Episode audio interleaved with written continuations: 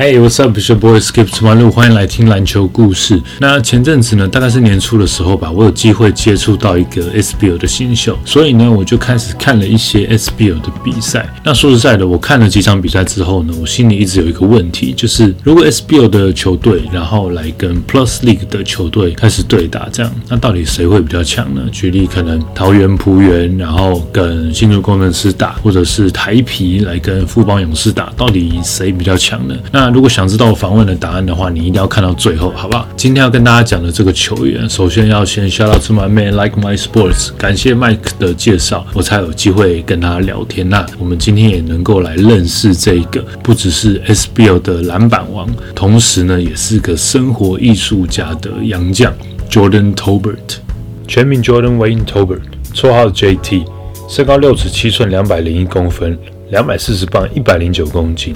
一九九二年十一月八号出生于美国德州的 Fort Worth，大学就读 NCAA 一级的 Texas Tech 德州理工大学，大四转学到达拉斯，属于 American Athletic Conference 美国运动联盟 ACC 的私立学校南方卫理大学，简称 SMU。毕业之后有被邀请到老鹰队出赛夏季联盟，之后就到了欧洲，待过意大利、法国、比利时，之后才来到宝岛台湾。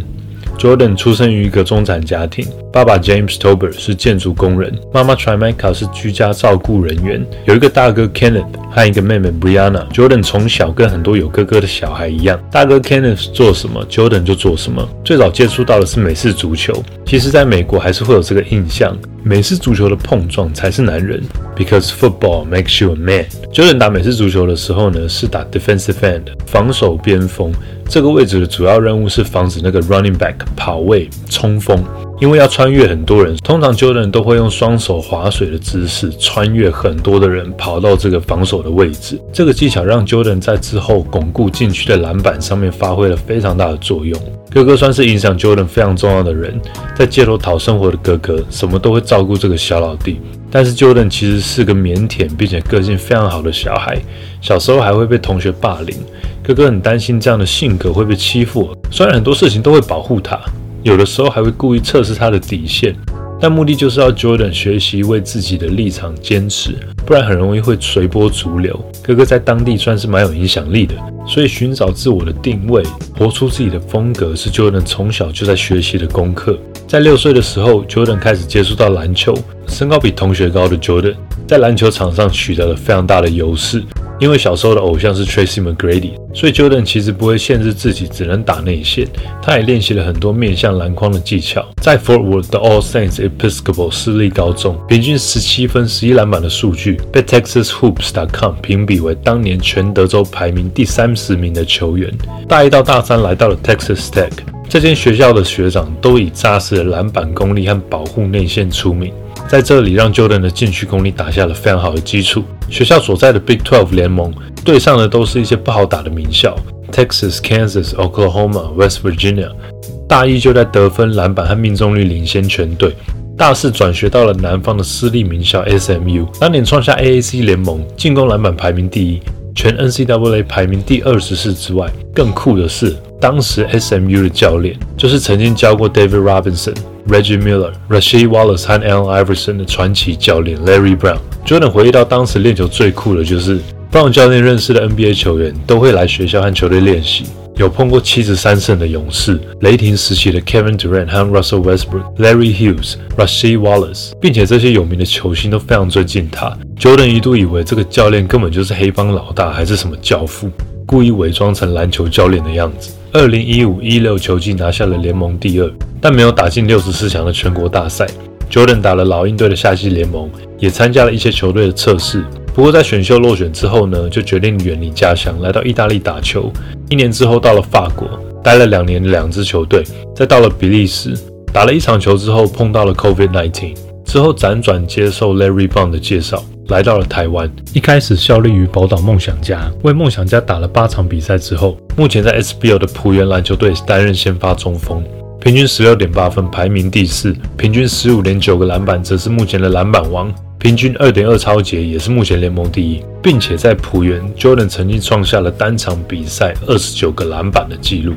Jordan Tober 这个球员有着与一般洋将不同的特质，我脑海中的外援，只要一接到球，眼睛第一个看到的一定是篮筐。反正体能优势切进去，成功的几率非常高。通常洋将都是来刷数据的，尤其是得分。但是 Jordan 不一样，我发现 Jordan 的比赛，他通常都是从防守开始，成功超截封阻，或者是拿到篮板之后，先找队友，或者先帮队友挡人。他的得分往往是最后的选项。我问 Jordan 打过那么多支球队，有没有需要他当领导者的时候？是什么时候他觉得自己可以在场上自由地展现自己的天赋？Jordan 回答说。其实是现在，之前他都是系统底下的球员，教练需要他做什么他就做什么，他从没有想过要自我表现。那在浦原，Jordan 最主要的任务是帮助整个年轻球队成长。只要球队赢球，其实 Jordan 什么都愿意做。不过浦原的言行书教练反而希望 Jordan 能够再强势一点。虽然现在浦原的排行榜是垫底的，但是再给他们一点时间，凭着年轻小将的潜能，之后一定可以打出很棒的成绩。我曾经用一种角度看这些征战全世界的外援洋将。他们哦有着过人的天赋，领着比大部分球员都好的薪水，享受着比较好的待遇，而且哦如果来自亚洲，那根本就是体能优势，轻松打。这工作好像没什么缺点。但是我没有看到的是，对于 Jordan 来说，文化和球队的适应其实都还好。最难的地方反而是自己一个人在离家这么远，将近二十个小时的地方，在表现最差、压力最大的时候，队友们总是可以跟老婆啊或小孩子相处，而自己呢却必须要独自面对这一切。在意大利的时候，妈妈有来住上一个月。除了这个之外，Jordan 说，通常他就当朋友的 fifth wheel，比喻自己是第五个轮胎，就是跟着队友的团一起出游。在充满人文历史的欧洲旅游，算是可以稍微疏解自己的挫折，还有想家的心情。Jordan 对英国和西班牙的印象非常深刻，他发现了一些雕像和绘画，满足了自己的艺术气息。在欧洲打球的经历，印象最深刻的反而不是篮球，而是很多不同文化的体验。像在法国就发现了一些非常好吃的非洲料理，还有更多了解非洲的文化和音乐。Jordan 很欣赏一个人，他不抽烟，不喝酒，打过 NBA，是个饶舌歌手。现在他负责连接很多圈子的人脉合作，一个全能型的企业家。Master P Percy Miller 期许自己的未来能够转型成跟他一样有影响力的人。Jordan 私底下呢，也是一个很艺术的人，空闲的时候会写歌、画画、做瑜伽，还有冥想。那有一个很酷的兴趣哦，就是 Jordan 会拿中文的漫画，看着里面的人物帮他们写对话。因为 Jordan 完全看不懂中文，所以他不会被中文的对话影响。看了他一些的作品呢，我觉得真的是蛮有趣的。在创作的过程当中，Jordan 说这也算是心灵治疗的一种方式，可以让他感到很平静。身上最喜欢的刺青在左手的前臂的内侧，有一个脑袋打开，里面有一个皇冠。Jordan 觉得这个非常像他自己平凡的外表底下有着远大的理想，国王的心。最喜欢的饶舌歌手是 Kendrick Lamar，最喜欢的鞋呢是 KD 十三代、Kobe 五代，还有 T Mac Two。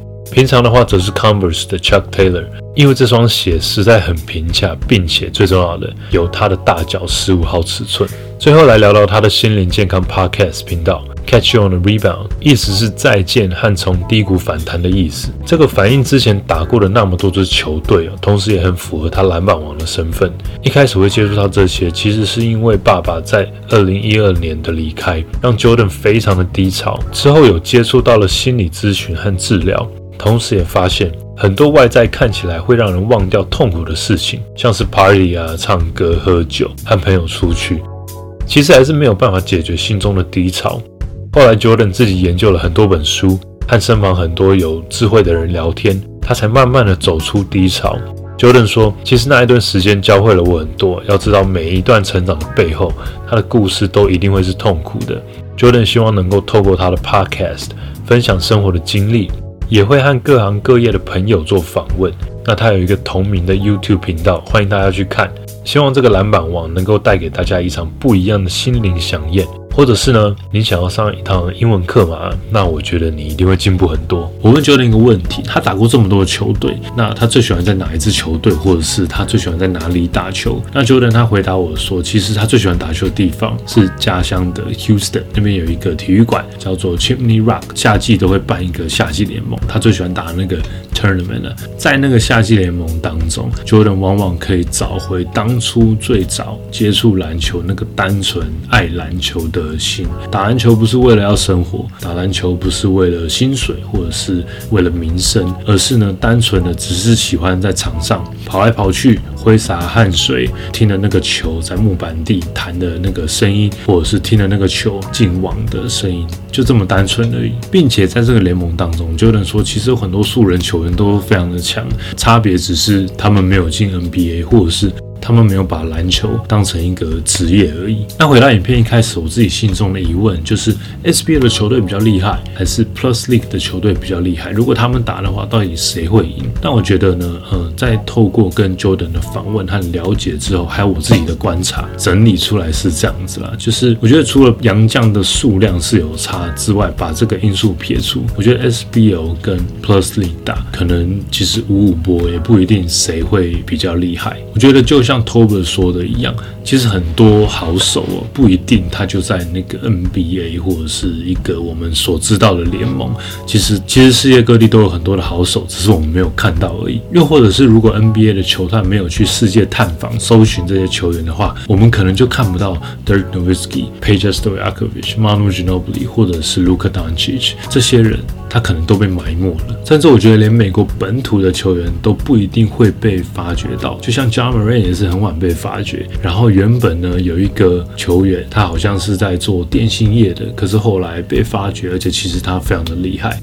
就是 Drew League 的 MVP Franklin Sessions 之前来台湾打球，我觉得哦，像其实进那些很厉害的联盟啊，尤其是 NBA，真的需要天时地利人和才有可能。好了，那今天故事说到这边，希望大家能够多多用行动来支持这个联盟。虽然它的曝光率没有那么的高，但是其实每一个球员他们都非常认真的努力为自己的未来、为自己的篮球梦打拼。我觉得应该要多支持他们。那最后送给。大家一句 Jordan Tober 他自己写的歌词：You can't be afraid of mistakes. That always be the best blessing. As long as you put God first, that you'll never end up second. 每个错误都是最好的祝福。只要把神放在第一，你永远不会在第二结束。那我们就期待一下下一次的台湾系列，我们有机会能访问到谁，好不好？Alright, that's it for me today. I'll see you next time. Peace.